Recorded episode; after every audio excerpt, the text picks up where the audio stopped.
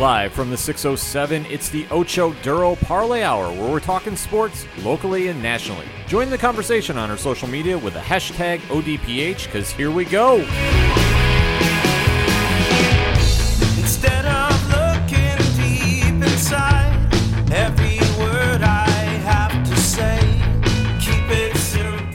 Welcome to another edition of the ODPH podcast, or better known as the Ocho Duro Parlay Hour. I am your host, Ken M. Joining me in studio, as always, it's Padawan J. Hello, hello, hello. And also your coach, my coach, the coach, Coach Duffy. Ken, I just want to say thank you. I wasn't going to return back to the show without my original headset, and you went out and you got it for me, so I appreciate that. Thank you. It was a tough ordeal, but we did it because we don't. We wanted to avoid any arbitration here on the ODPH. I didn't want to have to go there, and thank God we didn't because I could return to the show with my original headset. Folks, we have a lot to discuss in the land of sports talk, so definitely hit us up on that hashtag, hashtag ODPH. Join in the conversation on social media. You can find out all our links are on ochoduroparlayhour.com, so definitely join in on that. But before we get into the sports talk, we definitely got to give a shout out to One Movie Punch, your daily movie review podcast for everything that's currently playing, newly streaming classic and cult movies. Now, how often are they putting out episodes? One movie per day, every day. That is a lot of movies. Absolutely. They do an awesome job. I listen every day.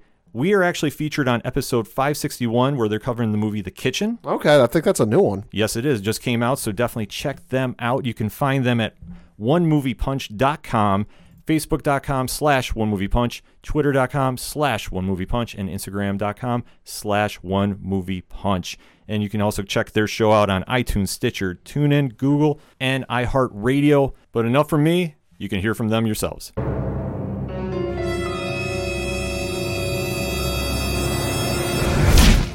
Hello there.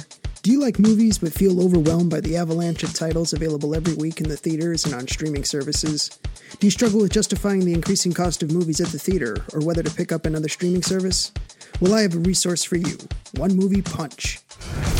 Your movie review podcast for currently playing, newly streaming classic and cult movies, one movie per day, every day. We track the theaters, streaming services, and the occasional physical release to find the best movies currently available. We watch every film, then distill it into a short three to five minute review and publish a daily podcast. And now, with year two, we've gone spoiler free for all movies within the last three years and bringing on a team of reviewers with brand new perspectives and selections. Want more information? Head over to www.onemoviepunch.com to subscribe to the daily podcast. You can also follow us on Twitter and Instagram at One Movie Punch and Facebook at www.facebook.com slash onemoviepunch. We'll see you there.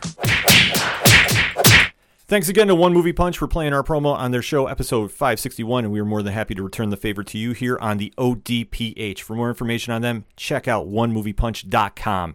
But let's jump right into that sports talk. I mean, we got a few things to talk about. We have a few things to talk about. You heard at the beginning of the show, and we'll just remind you again use that hashtag, hashtag ODPH. Join in that conversation on social media.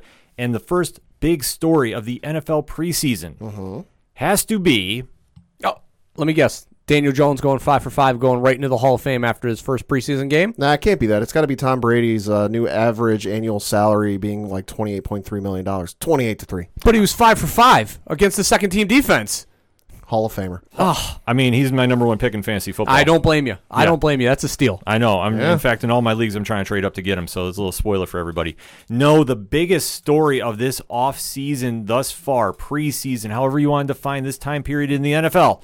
Antonio Brown, what the heck is going on there? I mean, one could say this isn't the hottest story in the preseason. Hey, the coldest. hey. Heyo. Pat, break it down for us. So, story comes out last week that, and it was posted to Antonio Brown's Instagram story, which you won't be able to view anymore, but you can find the image online. If you haven't seen the image yet, I, I if you're of weak constitution, I would kind of recommend against seeing it. But if you're one of those that like you like seeing gnarly photos and crazy stuff, yeah, go for it. Uh, the photo got posted to Antonio Brown's Instagram story, like I said, and it was of his feet, and they were the weirdest looking, like burnt looking, skin missing feet I've ever seen. And everyone's kind of going, "Wait, what in the world happened to his feet? That doesn't look like any normal human's feet should look like." Uh, come to find out, Antonio Brown went to France into a cryotherapy uh, clinic to get do some cryotherapy. A lot of sports athletes use it. LeBron James, Steph Curry, JaVale McGee, among many others, like to use the thing. But the, the key thing with this is you are exposing yourself to temperatures near uh, minus 400 degrees Fahrenheit, which, if anyone remembers your high school science at all, that's near absolute zero, where molecules stop moving. Like they just don't move anymore. And obviously, when you're at temperatures that cold, you need to wear protective clothing. Uh, and story is that Antonio Brown did not wear protective clothing, so you've already got that going on.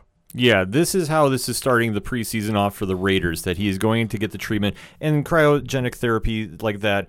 When you see these players get into these chambers and it's supposed to heal their muscles quicker, you can think that this is like an ice bath times a thousand, Right, or but- a million, however you want to define it. Right, but the thing to remember is, you know, the FDA does not recommend this. Like they're they're kind of like not sold on it. They're not really certain on it. And then the uh, the American Dermatology Association also does not recommend it. Coach, would you let a player do cryogenic therapy? I mean, I've seen a lot of athletes do it, so I, I would. Why not? I mean, it's good for their, you know, from all intents purposes, supposed to be good for them. I would just hope that they wouldn't be stupid enough not to wear the proper attire. I mean, this is why they say when like when you have to sign the waiver, like this is why you sign that because they want you to be protected. Like Yeah. so, it just to me, it's just it was a nonsensical move. It was just a lapse of judgment, I would say.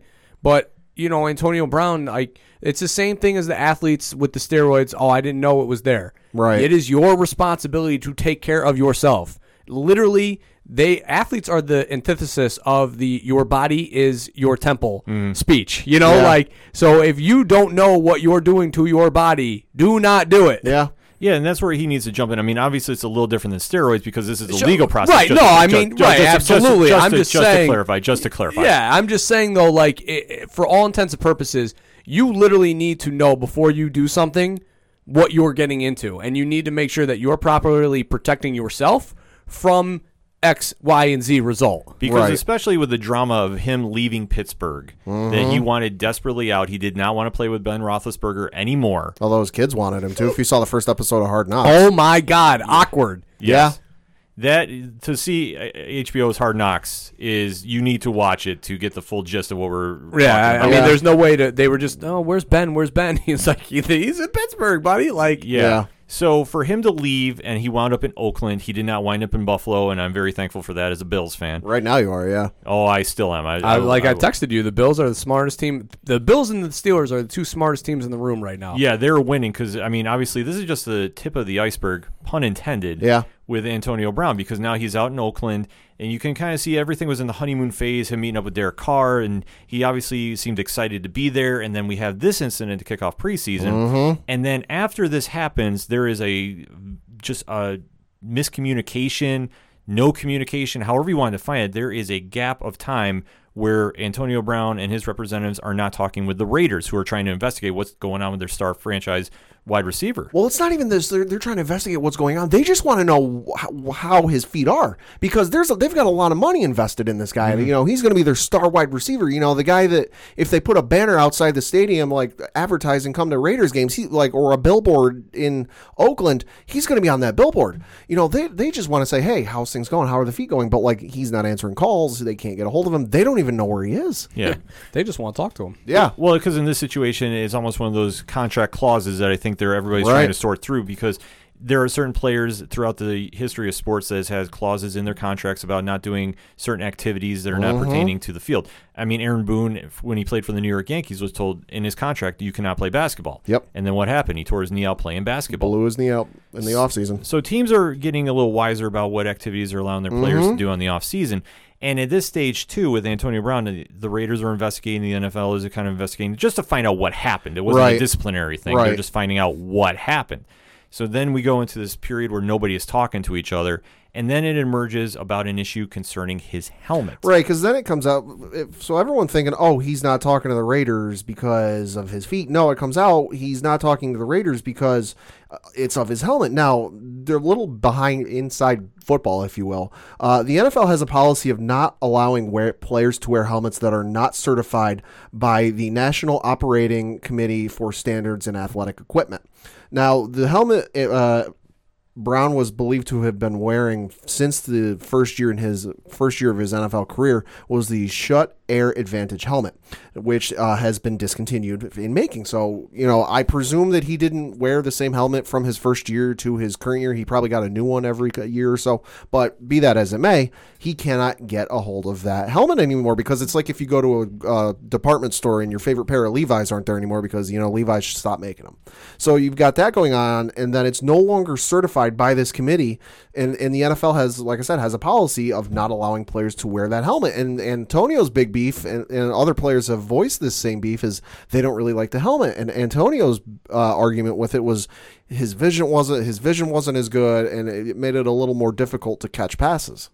Coach, you have some thoughts on this. Yeah, I mean, I just it's I understand the equipment aspect of it because when you get settled into something and you have you know that familiarity and, and you know comfortability with you know an equipment piece, you want to have it. You know, coming from the fact you know that I played lacrosse my entire life, you know, you get used to a certain stick, and then all of a sudden stick change rule comes in, then you got to change everything that you knew about the game because that piece of equipment you're so used to. Now, I mean, obviously, I think the helmets that they have made today are perfectly fine. I mean, I, I haven't worn a football helmet since high school. Sure. So I mean, we wore the old, old, old school Riddells. Mm-hmm. You know, I mean, and didn't have the revolutionary ones that came out. You know, the style two or whatever the. I, they're pretty sure they were called the revolutionary ones. So I mean, all I knew was the Riddell helmets, which I always thought were were perfectly fine. But you know, with all the things that they've done as far as player safety and you know the studies and everything obviously these helmets need to get fine-tuned and when they find out new things it's like you know you got to evolve with the times and Yeah. and you got to understand that your safety is what they're trying to take into effect even with what the players would probably say back that you know our safety is really a concern to the you know the NFL but ultimately it is you know it is on them to make sure that you are at least somewhat protected and that's why they make these helmet rules and uh, you know, I, I understand Antonio's feeling for wanting to be, you know, grandfathered in, but at the end of the day, you got to abide by the rules. You're not going to get away with it. If Tom Brady doesn't get away with it, Yeah. you ain't getting away with it. Yeah. Exactly. And at this stage too, have you ever, th- when you got your stick, uh, you know, upgraded and such, have you ever threatened to retire? I mean, no, I just buy a new stick, but you know, yeah. I, I listen. The whole retirement thing, like that was. I think that's more so just the threat at the at Yeah. the Raiders. Yeah. You know, with the whole you know contract. Because again, with the foot injury now, because then here we go. We're circling back now because the foot injury was done out off site from what the Raiders have for their rehab and and you know that type of thing. So again, verbiage in the contract now they could void his contract and not have to pay him at all. So I think that tie of the I'll retire if I don't get my helmet wasn't so much an NFL dig as it was the Raiders, you know, sending a shot across their bow, you know. Mm-hmm. Yeah, could be. I mean, you s- like I'm with Duffy. I understand the the helmet or the equipment aspect of it because you see this in baseball sometimes, where you'll have a player who's maybe hitting okay or not so great, and then they break their bat, and instead of getting another one of their bats because they may not have another one of their bats, they borrow a bat of a teammate's, and then they go and hit a home run. Well, for the next however many at bats until that bat breaks or they don't do well, they're borrowing their teammate's bat. You see this all the time, but at the same token, you know, it's it's like Coach said they've made a lot of progress over the years in regards to player safety and the equipment they're wearing. The helmets are a lot better, especially the newer ones are a lot better at detecting when they had a concussion and protecting against concussions. And that is the NFL's far and away biggest concern when it comes to player safety is okay, yeah, we want to prevent injuries and we want to prevent this, that, and the other, but we want to stop concussions. Like you may not stop all concussions, but we want to get to a point where we're preventing more than we're letting happen. And the technology that they had for helmets, you know, ten plus years ago is is nowhere near what it is now. Right. It's just an evolution of time. It's not to punish any player, it's to make the game safer. Because let's face it, American football is one of the most violent sports on the planet. Mm-hmm. I mean, you have to rank it up there with boxing and, and mixed martial arts to a degree. It's a different style, but it's still one of the most physical things you'll ever do. There's a great video on YouTube where you can go out and find. I forget. I don't know the gentleman's name, but there's a there's a video of a rugby player watching some of the, the most violent hits in NFL history. And there's more than one occasion where rugby, you know, it's supposed to be tougher and, and harder hitting than the NFL. There's more than one instance where he sees a hit on an NFL field and he goes, "Oh my God, is that legal?" yeah, it's just one of those situations you're in. No, I mean, literally, uh, I mean, a perfect example is that's why the kickoff rule has changed. Yeah. Because you have players flying down the field at 15 to 20 miles per hour, Yeah. unblocked, running into a guy who is either you know running at or at a five to 10 miles per hour because he's got to catch the ball and then you know set up to run.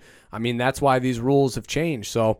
And, and punt returns. That's why they have the fair catch rule, where you're not allowed to touch them because Right. I mean these people could literally be decapitated on some of these hits. Right. So I mean, you move on. You, you got the hel- helmet issue going on, and he wants to wear his old helmet. He doesn't want to wear his, the new helmet. And on Friday, he had a two-hour conference call with an independent arbitrator, uh, according to ESPN, basically to argue why he should be allowed to wear his ten-year-old helmet. And I like what Coach said. If Brady ain't getting away with this, you ain't getting away with this. Uh, the arbitrator for the grievance uh, was joined by league officials, player representatives, and uh, representatives from the NFL Players Association in Philadelphia, Pennsylvania. And now, uh, here we go to as we record on Monday. Uh, the arbitrator has come out and has he uh, Antonio Brown has lost his uh, arbitration hearing, so he will be forced to wear the new helmet. And uh, went to Instagram to make a post saying, "quote While I disagree with the arbitrator's decision, I'm working on getting back to full health and looking forward to rejoining my teammates on the field. I'm excited about this season. Appreciate all the concerns about my feet." Close quote. So, with all this being said, Mm-hmm. what now do you think lies ahead for AB and the Raiders? Do you think the drama is over, or are we just getting started? I think what needs to happen is you because without having seen Hard Knocks or where they're at, and you know sources and the Schefters of the world and and the Rappaports of the world are fine. I this is not a dig at them, but uh, they I think the Raiders and Antonio Brown not with his agent don't bring in his whole camp, just him and his agent with front office. They need to just sit down and have a conversation. Not a not a not dig at anybody, not to rip anybody out. Just listen. We need just need to hash this out. We need to we need to smooth this out because this is not the way you want to start off your first year with a new team. I mean, obviously, from the way look of things of episode one of Hard Knocks, it seems like they're okay as of right now. You know, the show obviously aired at training camp, so or filmed at training camp, and now we're viewing it at week one of preseason. So you know, three weeks ago versus today. Uh, yeah, I mean, I think that they invested in Antonio Brown. They had big plans for him being in their future. I mean, he's only a thirty-ish, wide, you know, year-old wide receiver. So, I mean, or in low thirties, you know. So, I mean, Right. it's it's silly to think that they're not going to try and work this out. I mean, I don't know what paranoia crept in his head that he felt like they were going to void his contract. They you they, you don't trade for a receiver of his caliber and then ultimately say, "Oh, because of your you know silly you know move, we're going to void your contract." You know, I mean, they're not going to do that. So ultimately, yeah, I think that both parties need to sit down. Uh, Mayock and, and Gruden and AB and his agent, you know, they all need to sit in a room and, and figure out where they're going to go from here because ultimately, at the end of the day, when you trade draft picks to get a guy, you want to have him. Yeah. And I mean, losing him would be a huge blow to the Raiders moving forward. And I, and I think a conversation with Derek Carr would help. I mean, you, you saw the video when he got traded to Oakland and, and the two of them met up, you know, and just how happy they were and how excited they were. Yeah, both have flown. They talked about it in the episode. Yeah. Both have flown to each other's houses to Yeah. run routes together. And I mean, Yeah. that's the thing that really is is what's so crazy is from that episode alone. It, when you watch it, AB is running routes like Mm-hmm. he's practicing. Yeah, you know he's got a little glimish, a little you know hiccup in his step there when he's running.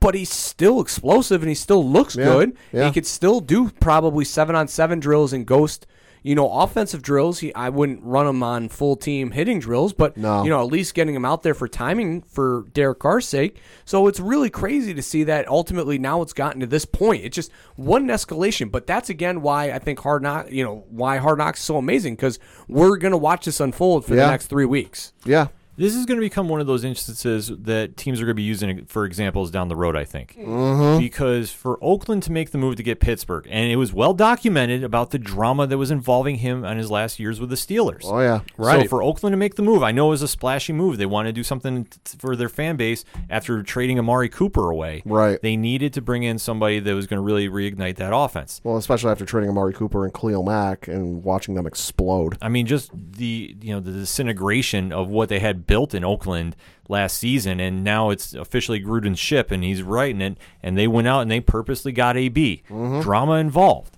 We've now had two instances that this is either going to look like it's going to be the a, a complete disaster out in Oakland. That if he's going and he's you know, obviously got a foot injury with a fo- frostbite, we don't know the full extent. And then if he's threatening to retire about his helmet, and if you're calling the NFL's bluff, they will sit there every time and say, "We're not blinking." What are you going to do? Mm-hmm. Yeah, I mean, you're never going to win against them, period. You're never going to. So what they need to do is get everybody in a room and hash it out and say no more of this nonsense or we gonna be able to work together. Because if this continues at this rate, and we've already had what two instances, three instances if you count the no no communication mm-hmm. in a week, I mean, the ten days. I think the biggest thing is not the feet, not the helmet. It's the fact that you know the reports were that he went AWOL. Yeah. that they couldn't get in contact with him because, as we've seen from the show, I mean, Oakland hosts their preseason, their first I think two weeks of training camp plus the first two preseason games at Napa. Yeah, Right. So you're up in a hotel, you know, the, and not necessarily isolated, but you're not in your, you know, you're not in your home. You're in a hotel and everything. So it's like they obviously know your whereabouts. I mean, Gruden himself does. I mean, or somebody's doing bed checks. So it's Right. like they've got you know their fingers on you basically, and for him to be able to go and disappear is crazy. It absolutely is mind blowing because your star player, and let's face it, I mean, he probably is the face of the Raiders right now. It disappears and nobody can find him. Right. And I mean, obviously, whatever is entailing with that, as an organization, if the Raiders are going to have any kind of success this year, they need AB there, and they need him mm-hmm. to be a team guy. It can't be about me, me, me, because there's two teams right now that are sitting back and laughing and just eating their popcorn, watching Hard Knocks right now. Mm-hmm. The Bills because they didn't make the deal, and the Steelers who are obviously right now looking to be in a renaissance with Juju Schuster-Smith. And whatever they're going to pull off this season with Ben, I mean, the, the distractions are all gone for Pittsburgh. I'd also argue any other team. We don't know the full list. I'd also argue any other teams that considered trading for Antonio Brown Oh, and, sure. and either went eh, a little a little high for our ass, a little high for our tastes, or you know just decided against it. Right. I mean, the only one we know about is Buffalo because it was made Right. public, and AB was very vocal. He didn't want to go there, which I think was very beneficial for the Bills because you want people that want to be in your city and with your team. And for AB to say, "No, I want to. I don't want to be there. I'm going to Oakland and you know embrace Raider Nation." Great, but if this is your first impression out the gate, this is not a good look by any stretch of the imagination. But definitely hit us up on that hashtag, hashtag ODPH. What is your thoughts on the Antonio Brown situation? Do you think the drama stops now or are we just getting started? Hit us up, let us know. We're going to take a quick break. We'll be right back.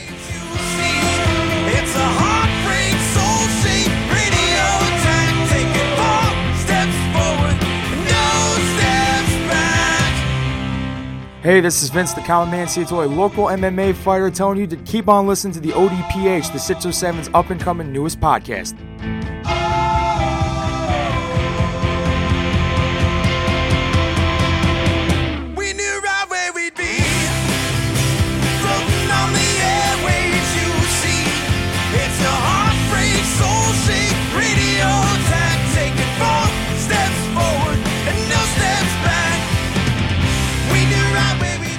Coming back for segment number two on this edition of the ODPH, and we got to talk some more football. Mm-hmm. The drama is not just staying in Oakland with the Raiders and AB. No. no, no, we got to talk a little money drama. Yeah, a little bit. And there's a couple players around the league that are now having contract issues out of the blue. Mm-hmm. So, Pad, do you want to start us off? Well, so probably the biggest one and probably the most jaw dropping one has got to be one of the two out of uh, Dallas and the Cowboys, where uh, Dak Prescott is looking to get a contract extension off of his rookie contract and uh, was reportedly offered a deal in the neighborhood of $30 million per year. Per year. Per year. Making him one of the top five highest paid quarterbacks. I bel yeah. and he turned it down. Uh, he reportedly wants $40 million annually. I'm going to defer this to the Giants fan in the room, and I want his opinion on this. You see Dak more than anybody here. let's say, hold on, let me get my popcorn. Yep. well, I mean, I'm simply just going to say this: What have you done? Uh huh. What have you done? I think the Cowboys have won one division title with you as the starting quarterback, if that. If that. I mean, and if not, then you've only made the wild card once. You've only been to the playoffs once. You haven't won a playoff game, and now you're sitting here trying to say that you want to be one of the fifth highest paid quarterbacks in, or one of the top five highest paid quarterbacks in all of the NFL. That's crazy. I'll say so. I've got his stats here for those who are just curious and might not might not be Cowboys fans and have that off the top of their head. Uh, he is, of course, a two time Pro Bowler and uh, the 2016 AP Offensive Rookie of the Year. Uh, in 2018, he wa went 10 and six with a completion percentage of 67.7 percent, threw for 3,885 yards with 22 touchdowns to eight interceptions. Uh, for a career, he has played 48 games, uh, has a record of 32 and 16, a completion percentage of 66.1 percent, uh, 10,876 yards, and then 67 touchdowns to 25 interceptions. Okay, this does not scream forty million dollars a year No, to I me. mean that. This is the thing that's killing me with this is I'm all for players getting paid, but you have to have like if the if you're going to get paid by a team, there has to be some sort of like fair agreement on what you think that you deserve versus what you get. You know, like I mean mm-hmm. that's that's economics, you know, like there you only have so much value and you need to realize that and self-value and and understand what you're worth. Le'Veon Bell is a perennial game changing running back who has led the Steelers and the NFL both in rushing and touchdowns and deserved that payment. You know, like he deserved to get paid. Mm-hmm. Obviously, the running back position now is at a place where, you know, uh, running back by committee and Pittsburgh, you know, didn't agree with what he was valued at. So you leave he Dak Prescott is vastly overvaluing himself Yeah. for what he's done as far as a performance. That's why the NFL went in and changed these uh, contracts with rookies. Right. Remember, I mean, Sam Bradford. 10 years ago, number one picks were getting paid more than what Tom Brady would have been making this year. Yeah, Sam Bradford is the one I can remember most clearly. You know, it was a wh- however many years, but it was like a signing bonus of like fifty million. And it was a This is huge rookie deal. holdout. This is It was, yeah, deal. it was a rookie deal, and that's rookie why they came without in. having played a game. And they had to change it because what did Sam Bradford do to deserve that? Nothing. Yeah. So I understand that the rookie contracts are changed and, you know, Dak wants to make his money. And again, I'm all for it, but you have to understand what you are worth. And 40 million is not that, sir. I'll say just for comparison's sake, uh, Aaron Rodgers uh, recently, within the last year or so, signed a four-year, one hundred and thirty-four million dollar contract. That is an average salary of thirty-three point five million dollars a year. See, this is what I don't get. And Pat, uh, this is where I'm going to show respect to Tom Brady here. He understands the fact that there is a salary cap in the NFL. And I understand that he is married to a very beautiful, very successful model Mm-hmm. Who probably brings in oogle amounts of money Yep. that he doesn't need to necessarily worry about his contracts. Yeah. But let's be real here, okay?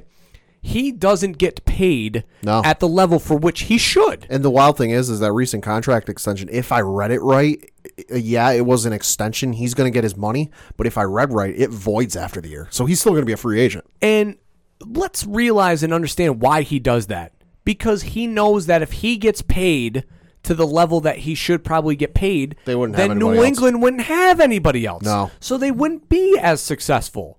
And this is the thing that I don't understand. When you are up against it in uh, team and sports that have salary caps and hard caps Yeah. and luxury taxes and all those things, at the end of the day, if you want to be a successful and, and talented and winner, you need to sacrifice in some avenue, and your income is it. And especially when you play for a team like the Dallas Cowboys, who say what you will about the te- the other teams in the division, there you have their ups, they have their downs. Consistently, year in and year out, it is one of the toughest divisions in the National Football League, where you need your your players on offense and defense that can help make plays. Dak Prescott, while he is a very serviceable quarterback, he has yet for me to prove he is worthy of forty million dollars a year. Cannot do it all. And if you're taking up a chunk of the salary cap just because you feel you deserve that money, you need you know you need that Brinks truck to back up.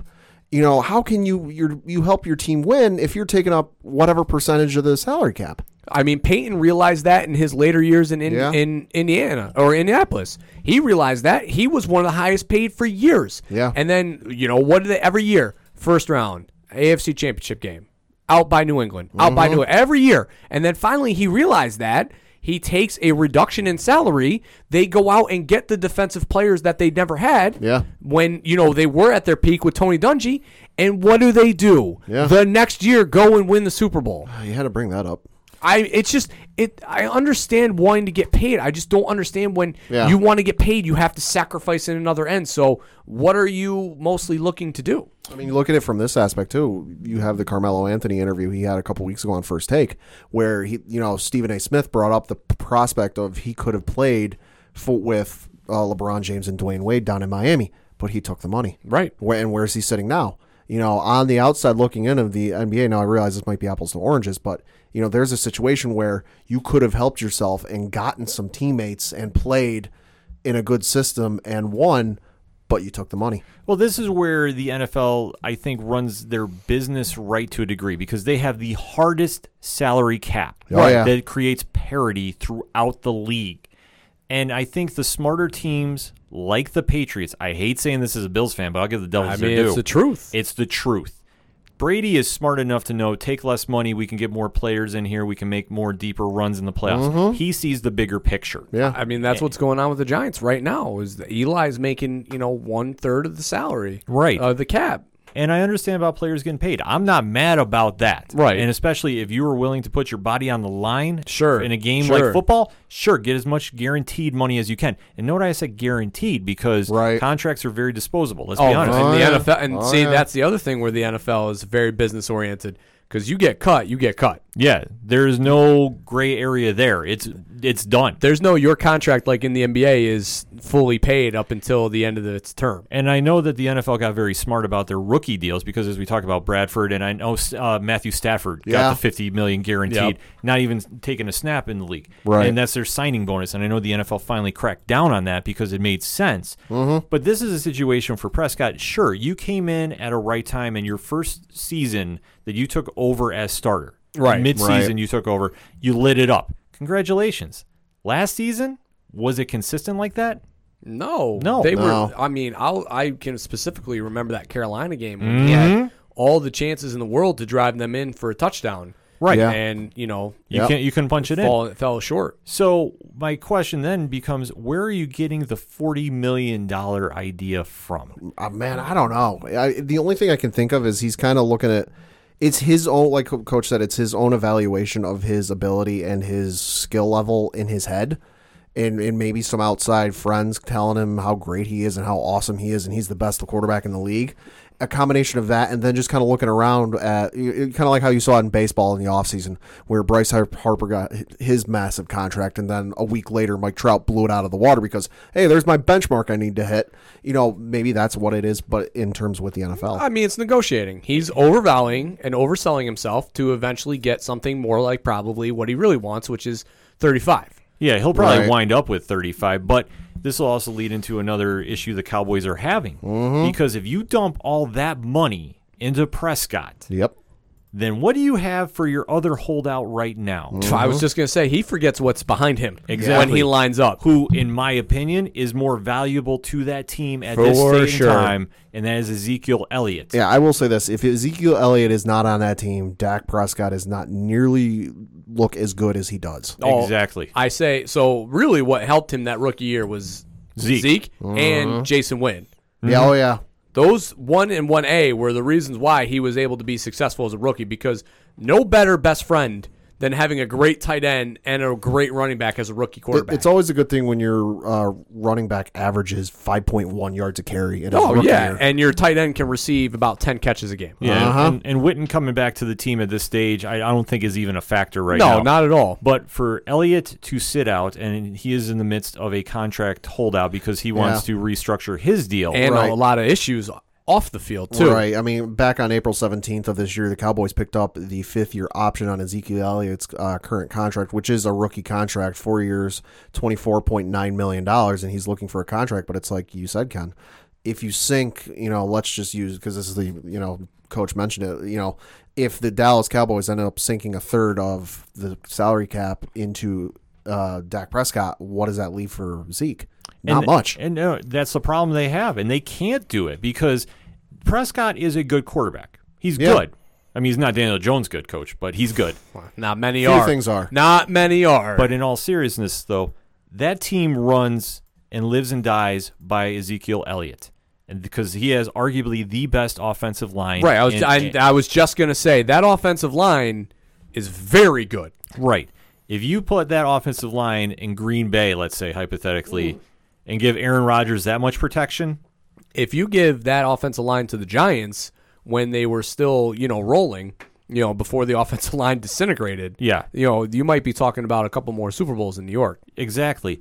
They have the perfect line in place. Yeah. And Oh, they were smart about building that up. And But- that's half the reason Ezekiel Elliott is successful. That's the other, yeah, exactly, and that's the other thing that needs to be sacrificed because their secondary is atrocious. Oh, yeah, their And- defense is yeah, awful. and well, they're they got a good front seven. Front seven is front okay. seven's okay, but that back half, the you know their safeties and corners are awful. Yeah, you get the- and can get scorched. you get the ball 25 yards downfield, you got them burnt. But who and why is that? Because they have so much invested in the off, the front seven offensively and defensively that you know when you pay these two, now where do you cut from? And you got to take away from the front sevens. And that's the situation that Dallas has to look at. Because if I am Jerry Jones, there is no way I am paying Prescott 40 million. 30 million is even a stretch There's for no way I'm paying them thirty. So here's the wild thing. Uh, looking at Spotrac.com, which I really, I've said it before, I highly recommend them if you're ever curious about any sports contracts. Uh, the top paid NFL quarterback right now, is, according to average salary, is Russell Wilson, who averages $35 million a year. And that is a four year, $140 million deal. So, and you take him out of there, yeah. and Seattle's toast. Oh, God, yeah. that's the other difference too. Yeah. You take Russell Wilson out of Seattle, and they're done. Yeah, so, yeah. you take Prescott out of Dallas, but still have Zeke there. They're still a eight and eight, Yeah. maybe ten and Yeah. six team. Right. So you take you, you know Dak to get forty million dollars a year. It's got to be north of four years, one forty a year. And then you flip to the running back side. Todd Gurley is currently the highest paid running back in the NFL with a four year, fifty seven point five million dollar contract and an average salary of fourteen point three seven five million dollars a year. Isn't that crazy? Uh, That's so what the NFL like I like I'm, I realize I'm no mathematician, but like I don't see how you can make both players happy with the numbers that they would be using as benchmarks. the answer is you can't. You Yeah. can't, and you have to make a choice. But there is also a factor that came up last season that I fear is going to haunt NFL teams this year. And I, sp- I'm looking at exactly Ezekiel Elliott's situation, Mm-hmm. and out west with the formerly known as San Diego, but it's the LA Chargers Yeah. and Melvin Gordon. Mm-hmm. Because Gordon is also trying to get his contract redone. On he's on the last year, I believe, of his Yeah. rookie deal. Yeah. They have both seen what happens with Le'Veon Bell's deal mm-hmm. in Pittsburgh. That he threatened, and he did Yeah. sit out the entire year, Lost some money. lost some money, and even in the long term made less money signing with the Jets Yeah. Right. than he would have done staying in Pittsburgh. Right, signed a four-year, fifty-two point five million dollar deal. Right. So both of those players have seen that Le'Veon did get paid. Was it the amount that he was necessarily looking for? No, but he they could both sit out the entire year if they so choose and really put that pressure on the organization. Right. which is just, I mean, it's crazy that it's gotten to this point. It is. It's just absolutely mind blowing that it's gotten to this stage where you have players r- literally willing to sit out an entire year. Yeah. And the investment the team has put into you, they're not getting anything back for. It. Right. And in Pittsburgh's case, though, it worked in their favor because James Conner had Hey. an amazing season. Let's go. Exactly. I think the whole drama between Bell and AB was the best thing that happened to Juju Schuster Smith Yeah. and James Conner because when they have to renegotiate, the Steelers, I think, might be willing to do some work. And my fantasy team, Ken. That's Don't forget true. that because James Conner was huge. Oh, I remember Yeah, that that- Super Bowl, my friend. That's the thing, though, is, is Pittsburgh got very lucky with drafting James Conner. Right. Because if they don't draft James Conner, they might not have had the year the kind of year they had. Well, here's the other thing. I mean, San Diego. Uh, San, whoops. They're L.A. always San yeah, I just want to roll right off the tongue. They're San Diego. San Dodgers. Uh, L.A. has a. They have a good backup running back too. Yeah. So I mean, it's the same thing with the Chargers. That if Melvin Gordon sits out, that's why they're like, do, go ahead. Yeah, LA We're- no rush. LA has No been very public. Like, you want to sit out, sit out. But Dallas, on the other hand, Dallas can't afford to. They can't. No. They cannot because without Zeke, they have zero running game. I believe they re-signed Alfred Morris. oh wow. Yeah, no, no, Nah, that's, gonna that's what I'm just in the gonna- seat. But that's what I'm saying. Right. They cannot afford to do that because if they decide to give all the money to Prescott, which in my opinion, insane, they have to find a way to pay Elliott and Prescott reasonably if they're going to restructure. Now, Jerry Jones has always been one that he is very player friendly about getting players their money. T.O. is a prime example when he signed Right. T.O. Oh, yeah. Because he was very adamant, and I know this was a press conference. He was like, "Is the money right? Is the money right?" He made sure before there was any kind of holdout after. So with Elliott, I think he's going to do the same thing. Right. here's the catch 22 though with the Le'Veon Bell situation because what we also found out during that and what we've prob- what everybody's known for a long time is mm-hmm. in the NFL running backs are disposable. Mm-hmm. Yeah. They are Yeah. just as good. I mean, they're Here just as good gone as long as they can run. Exactly. So, I mean, in a situation where, I mean, as a Giants fan, you know, you're looking at Saquon Barkley as the second coming of Barry Sanders. Right. You know, what do they do as far as evaluation for that position for him? Because right now he is the offense. Mm-hmm. Yeah. So, in Melvin Gordon's case, obviously they have a guy behind him who could play and arguably play at the same level that Mel as Melvin was at whatever deal. So it's like the it's it's such an interesting dynamic because here we are talking about the importance that Zeke has for his team. Todd Gurley, you take him out of the Rams. Are they as good as they were last year? Arguably, I'd say no Debatable. Yeah. you know, and you move Saquon out of New York, you know, are they going to be as good? And I know his contract's not up. I'm just saying, move Le'Veon Bell out of Pittsburgh though, and they were okay because of James Conner. So it's like, what what level does of importance does the running back really have? And I think really it's just a case by case instance because uh, not every team has a Zeke, No. a Le'Veon, a Melvin Gordon, but at the same time they have running backs who are arguably okay enough to handle the load. It's just by committee. Yeah. Yeah, this is one of those situations that going into the season, Dallas has got more pressure on them than I think the Chargers do. Yeah. The Chargers could sit Melvin Gordon if they want to. They still have Philip Rivers. They still have a very high octane offense. Yeah, to play absolutely. mildly. So that being said, case for Dallas, the pressure is on them. And who do you appease more, Prescott or Elliott? And in this situation, they have a lot of holes they need to address on that team. Mm-hmm. So if you're going to throw all your money in on one player or two in this situation, this is just a detrimental thing to do. But they have seen that with Le'Veon Bell, it could work out in their favor to sit out. Yeah. But will the the grass be greener on another team? and yeah, that's the other thing is Le'Veon any better off than he was in Pittsburgh now that he's with the Jets? No, in fact, I think he's in a worse situation. Yeah. And I'm not saying this as a Bills fan. I'm saying you are still dealing with a, let's face it, a still rookie quarterback in Darnold. Yeah. Right. You have a less talented offensive line. A less talented wide receiver So corps the to help get sophomore- you the- open. The sophomore slump is a thing. Yeah. So are you going to be able to bounce back and have your huge numbers that you did? I still think he's going to produce. And in fact, I think he's going to have a nice chip on his shoulder because he's going to want to shut up a lot of people. Well, they, and what they're paying, they're going to get him twenty to forty. I mean, Oh, yeah. I mean thirty to forty touches a game. He will get Uh-huh. the workhorse load Yeah. of any player on that team. But going in with that being said, for Elliott and Gordon, okay, there's pluses and minuses for this. Are you going to get paid? Sure. Is it going to be the amount that you're expecting? Probably not. But you have to come back to what is going to make you successful. The team is built for Elliott more than Prescott. Sure, absolutely. So Elliott would be foolish to try leaving and pressing he wants to trade or sit out the year because Dallas, albeit they would be hurt at the running back position. Oh, they, Oh, yeah. their, their running back core is not great, and unless they make a blockbuster move for somebody, and it's not that Alfred Morris isn't a good running back; he's just too injury prone. yeah, that's the I thing. mean, it's He- a problem. he- he's not durable. Enough. Yeah. and it's just it is facts. Right. So that being said, Dallas has to make a call, and they have to make the toughest call this side of Oakland to deal with drama on their team. Right. Yeah, it's just I, again, I just go back to it's just such a weird just the NFL is such a finkel thing because here we are talking about the importance of quarterbacks and the, and versus the importance of running backs and yeah, quarterbacks are huge and it's a passing league, but like at the same time, the teams that were successful all ran the ball. So mm-hmm. you have to have a running back. You have to have somewhat of a running game. yeah, I think you the- have to. I think even the Patriots, who throw more than anything, they do more check down passes though. Yeah. Than exactly, anybody. and it, and it's the running backs that are the reason why they're able to get open. They you know? they also haven't had a steady running back since Laurence Maroney back in the day. I was even going to say Corey Dillon. Corey, yeah, Corey Dillon. Too. But uh, but again though they but the problem is is that they are so efficient at getting the ball out early Yeah. that it sets up the long passes. So it's that you know back to the original West Coast offense days where it was get the ball, get the ball, get the ball, then throw something deep.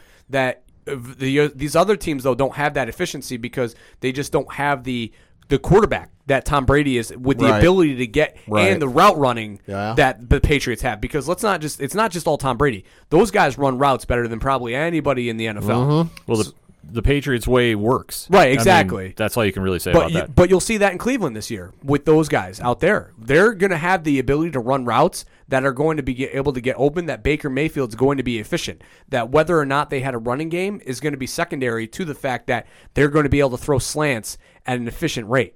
and you're not hearing anybody cry about money out in Cleveland. Not at all. Not at well. You're, you're hearing about crying time, playing time. You're hearing about playing time, but that's a different story. Right. right? But if they're taking a look at contracts and how it works, they should take a page out of the Patriots book. As much as I hate to say it, but Brady has given them the blueprint. The problem is though is that team got young guys don't see it that way because they haven't gotten paid. Because let's face it, Tom Brady had years of getting paid. Mm-hmm. yeah, So that you can't forget that. You know, this is later stages of his career plus a marriage later that he's starting to understand and realize that his income is not necessarily the most important thing. It's an interesting slope to walk, and that's where Dallas is really going to have to pull the trigger. and, and we're really not going to have to wait long to see if anything changes because the current collective bargaining agreement is set to expire after the 2020 season. So get ready, because as they say in Dallas, don't get your hold out. popcorn ready. Just don't please no strike NFL. Just whatever you do, don't do that. No, they have to think short term first, especially if you're in Dallas. Who do you take, Prescott or Elliott? And is this going to be what sinks your season?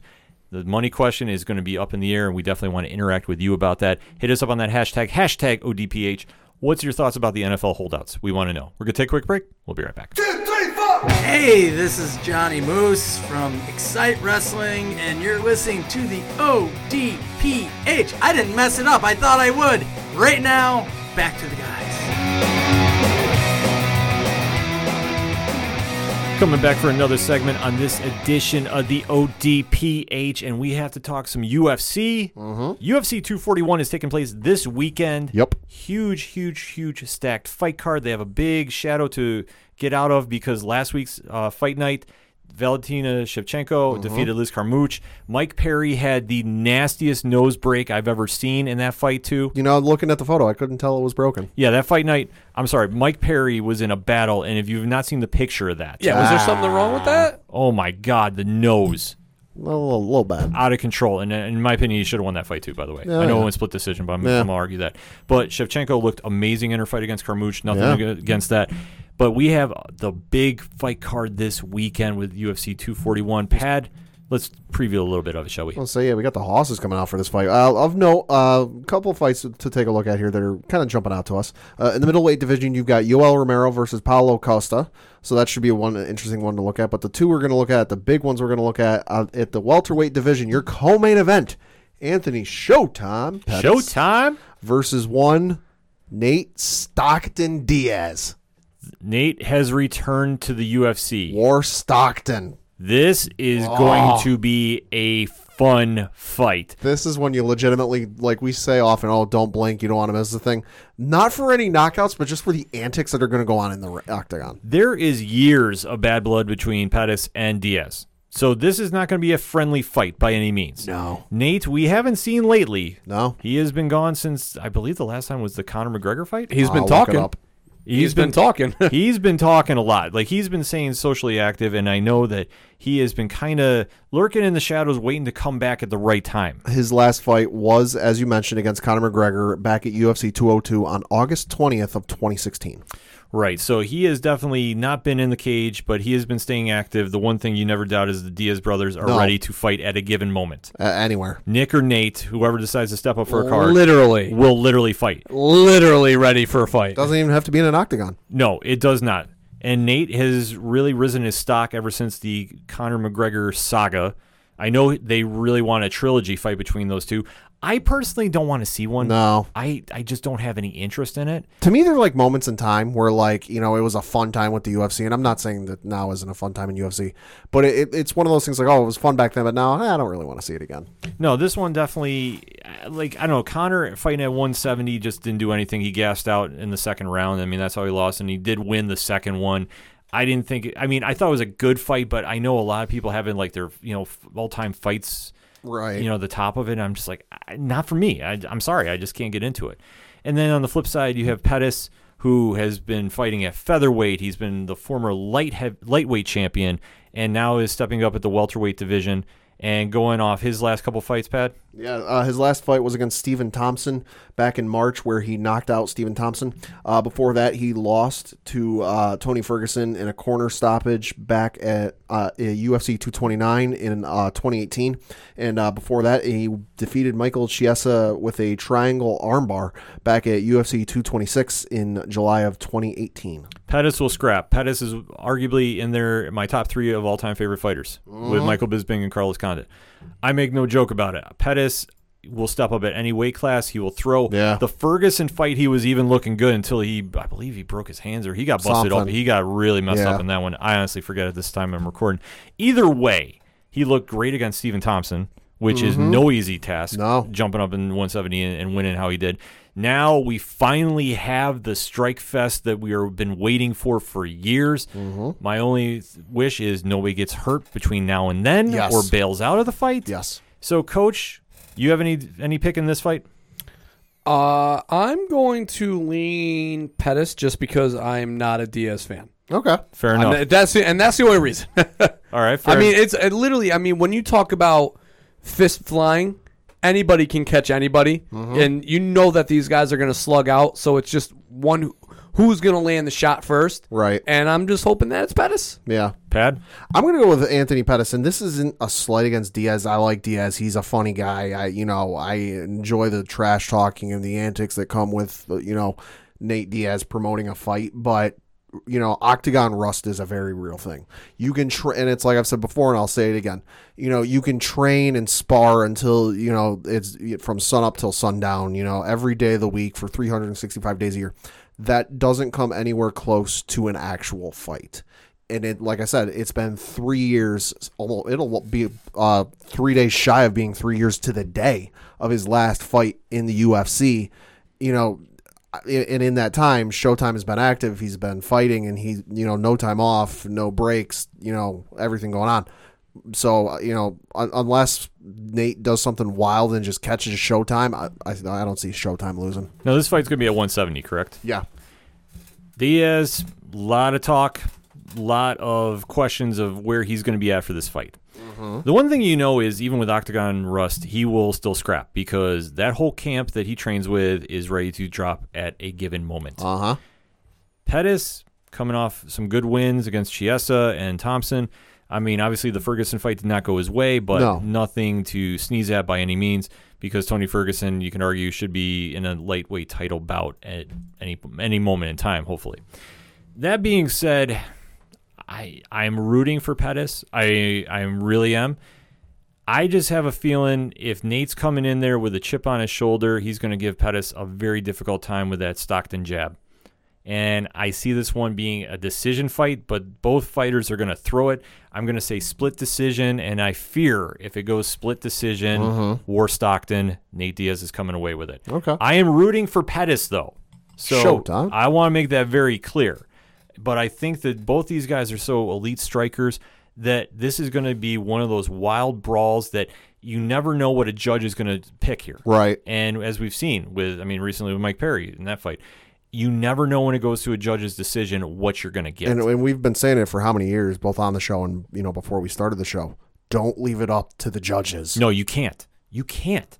But I fear it's going to go there. I really do because I think both these guys fight at such an elite level. Mm-hmm. Like I said, rooting for Pettis, but picking Diaz if Yeah. it goes to split. Then yeah, and then moving to our main event, the one you're you know you're paying your money to see. In the heavyweight division, you got Daniel Cormier, the heavyweight champion, defending against former UFC heavyweight champion Stipe Miocic. Coach, you have any feelings on this?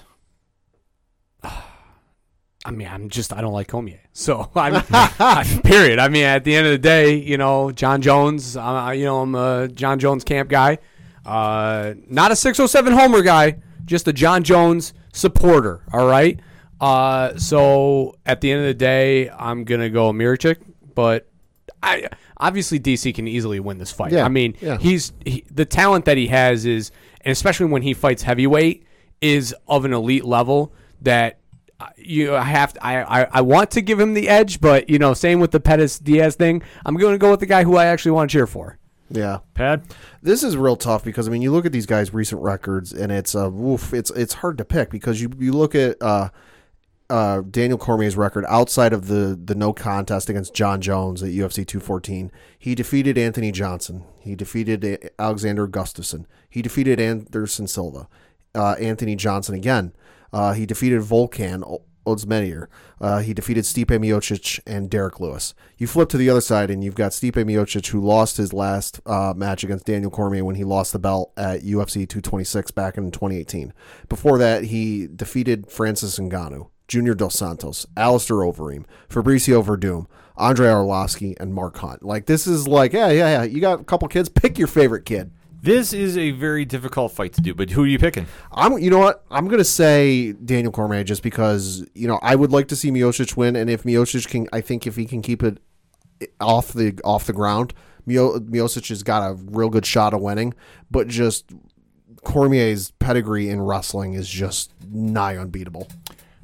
In the first fight, Miocic was winning until he got into a dirty boxing match with Cormier, and Cormier hit him with an with an uppercut that he never recovered from. Uh huh. In this rematch, this is going to be a legacy fight for a couple different reasons. Sure. Daniel Cormier is seeing the light at the end of the tunnel. He's he's made no bones about it. He's only got a couple more fights left. I was saying he recently, uh, I believe it was on the Ariel Helwani podcast, said that like he really doesn't need another Jon Jones fight because before he needed the Jon Jones fights because oh I need the money, I need I need this, I need that. But now he's got the the detail show with ESPN Plus, and he does ring he does commentary with ESPN for commentary. There's you know his rumored involvement potentially going over to WWE and doing commentary with WWE, like. You know this, like you said, it's very much a legacy fight because this very well could be the last fight we see him in. Very, very good point, Pad. And for me, I see this as Miocic has been screaming for a, an immediate rematch. And when we talk about fighters that lose belts, Mm-hmm. a lot of them scream for immediate rematches, and some get them that you know you could argue maybe don't deserve them right away. Sure. Miocic has the longest defense streak at UFC heavyweight for being champion. Uh huh. So how he has not gotten an immediate rematch is kind of a little puzzling to me. Right. But I digress. Let's say he beat the stigma of like heavyweights in the UFC don't defend their belts more than X amount of times with before getting knocked out. Yeah. And like I said, he was winning that fight, Mm-hmm. in my opinion. He just got caught up in a clinch and ate a dirty uppercut. Yeah. And I mean, dirty not in a cheating method, it's just Right. this dirty boxing. Right. That's all that was going on there. So this fight, I think Miocic is going to upset everything. Okay. I am going with Miocic. I, If, if that happens, I won't be upset about it by any means. I'm not going to be upset about it. Like, because the one thing I fear with Cormier winning is nothing against Cormier. Right. Cormier has carved out his own legacy. Yeah. Right. But the immediate thing that's going to happen after this fight Okay.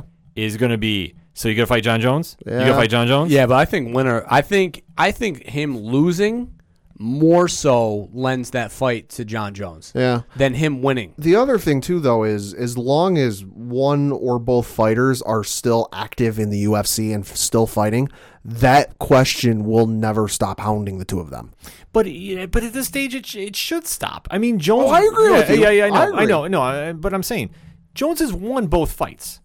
Is there really a necessary need for a trilogy fight? No, Not at all. No. I mean, not in the. I, I would think in more of like the hardcore fan, like uh, you know, you and Pat are. I know I'm a little more of the out outskirts. I don't personally want a third fight, but you know that the the lesser fans that just want the name fights, they're clamoring for this. when they made a rematch against Alexander Gustafsson and Jon Jones, that one to me made sense, and I That made a lot of sense. We both agreed on this. That was the first person to really give Jon a test, and and for a while it looked like Alexander Gustafsson was going to win that fight until well he didn't.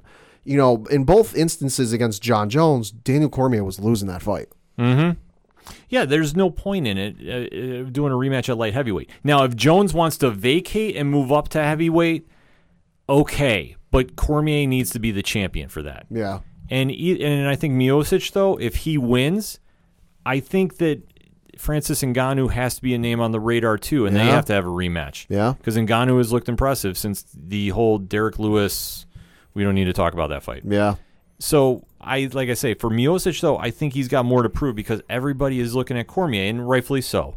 First champ champ in a long time. He's really mm-hmm. kind of established that. For Cormier, like I said, this is a legacy fight. If he can defeat Miocic again, there really isn't anything left there for him to do at heavyweight, and he can ride off in the sunset and do whatever he wants. You bring up the Francis Ngannou thing, and I didn't realize this, and I flat out forgot about it. Holy crap! His last three fights knocked out Junior Dos Santos, knocked out Cain Velasquez, and knocked out Curtis Blaydes, all in the first round. Yeah, Holy crap! he came back from from that embarrassing Derrick Lewis fight. Yeah, which I don't I don't ever recommend anybody watching. I'm going to tell you skip it. That's how bad it was in my opinion. But Ngannou's been on a tear and where he goes from here like he's got to be waiting in the wings to see what happens. Mm-hmm. I don't know if DC wants that fight. Not saying that he would not fight him, you know, like of I don't want to fight him. right. But I think after this it's like what else is there? I think the ne- the next thing on his plate is whatever can draw the most money. Yeah, because I think that's that's the the the closing of the door. Yeah. you know, basic Yeah. fight. You know, Because Brock Lesnar ain't walking in that door. So Nope.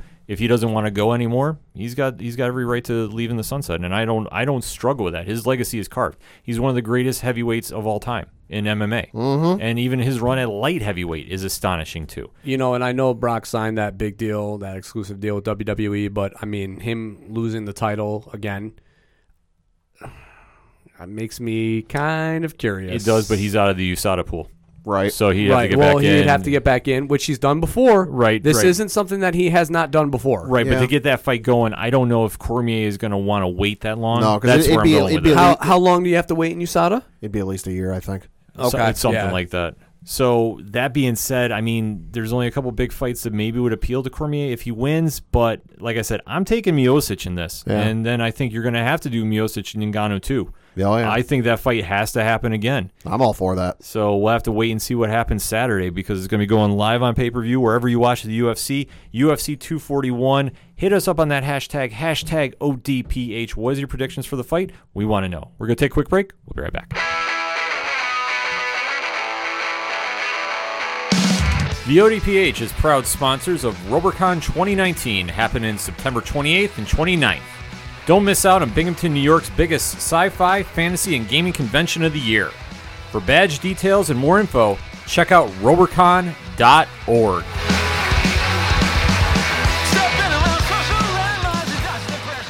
Coming back for the final segment in this edition of the ODPH Pad. You got that local minute? Yeah, local minute. Of course, we're talking Binghamton Rumble Ponies news. Uh, looking at their games from last week, uh, they lost their series against uh, Harrisburg. Uh, with uh, losing two games and winning one, lost their series over the weekend against the Hartford Yard Goats, losing two games and winning one. Looking ahead to their games this week, uh, they've got a doubleheader against the New Hampshire Fisher Cats on uh, this coming Tuesday. Uh, game times up on bingrp.com. They've also got two more games uh, against the New Hampshire Fisher Cats following that. And then this weekend, they've got a three game series against the Hartford Yard Goats. Like I said, more information, bingrp.com. I just want to say they hosted a, a nice little event for the, the community at the uh, at the stadium by having a, a movie night. Okay. Uh, Yeah, that's right. They showed uh, how to train your dragon three. Okay. Uh, it was a really nice evening. You know, they let us. You know, they, we got on the field, got to watch it on the nice screen that Yeah. they just put in this year. Nice. nice little event. Kudos to you guys for doing that for the community. Big ups. I was saying, I, I'm looking at the schedule here. Uh, it looks like on their game on Saturday against Hartford, they're having a Woodstock 50th tribute night. Now, I realize the Woodstock 50th, you know, whatever you want to call that, isn't happening this year. So, hey, ne- next best thing. They're doing a lot of events down at the stadium, so kudos to everybody at the Binghamton Rumble Ponies organization. They're doing some big things. Excite Wrestling is coming down there September mm-hmm. 1st, so more information on that event, excitewrestling.com.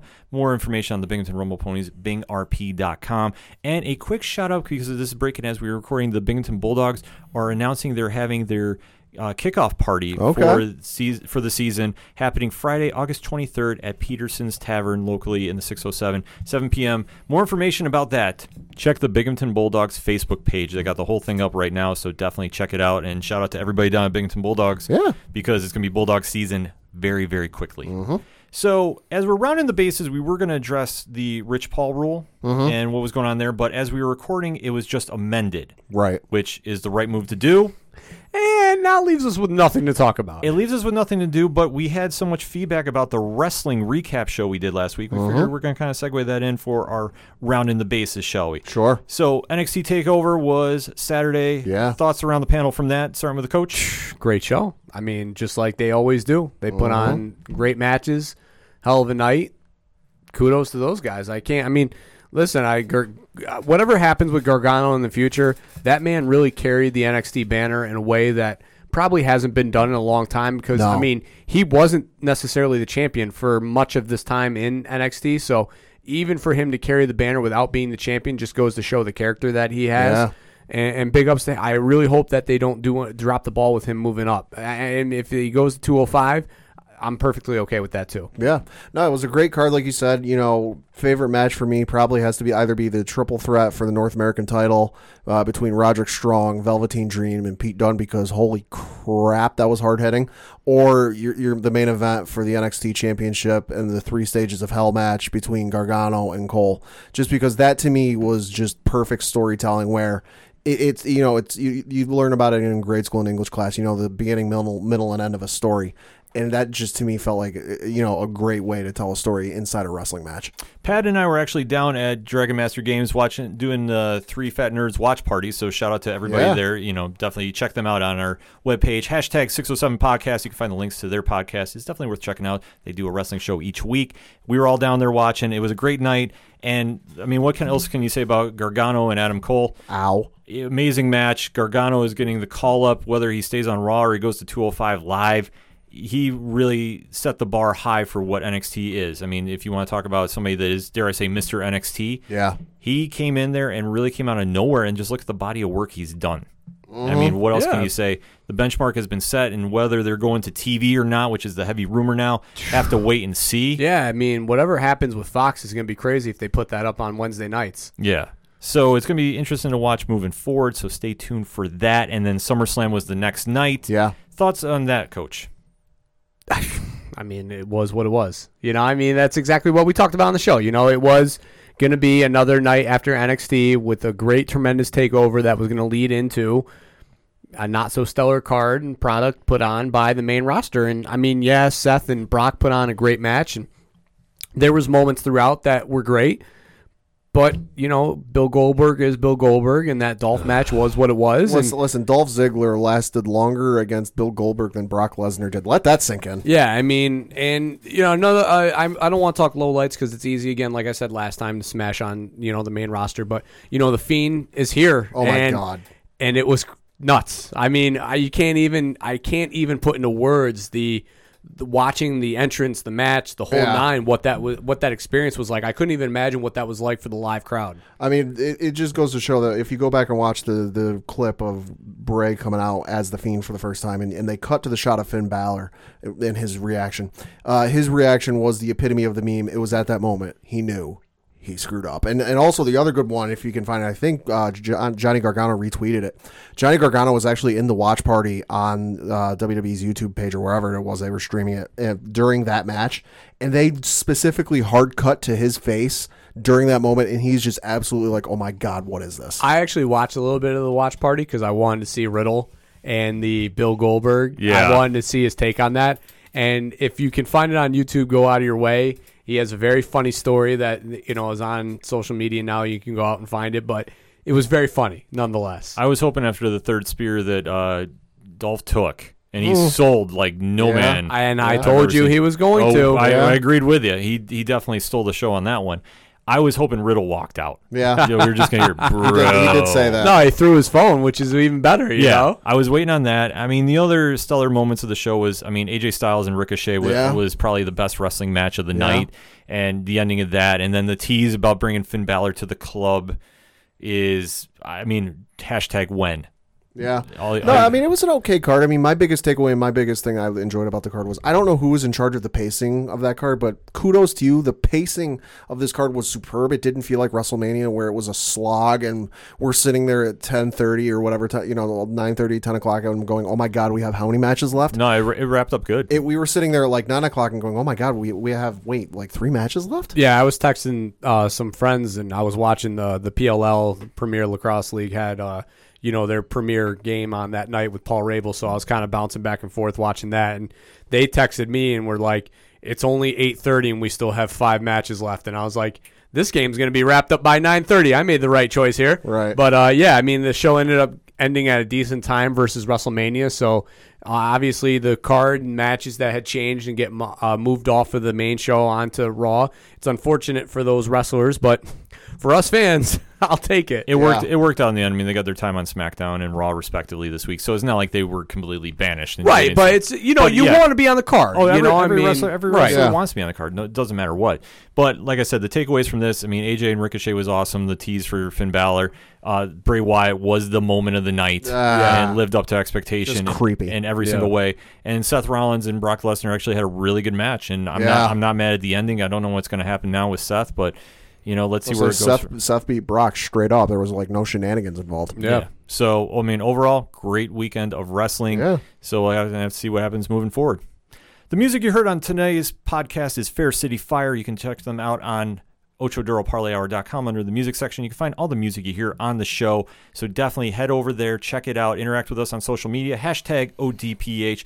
Once again, another shout out to One Movie Punch for sharing the promos this week. Definitely check them out, onemoviepunch.com, because that's all we got for this week. So for Coach Duffy, Daniel Jones. Padawan J. Thank you, thank you. I'm your host, Ken. Thank you, as always, for listening to the ODPH podcast. We'll see you next time.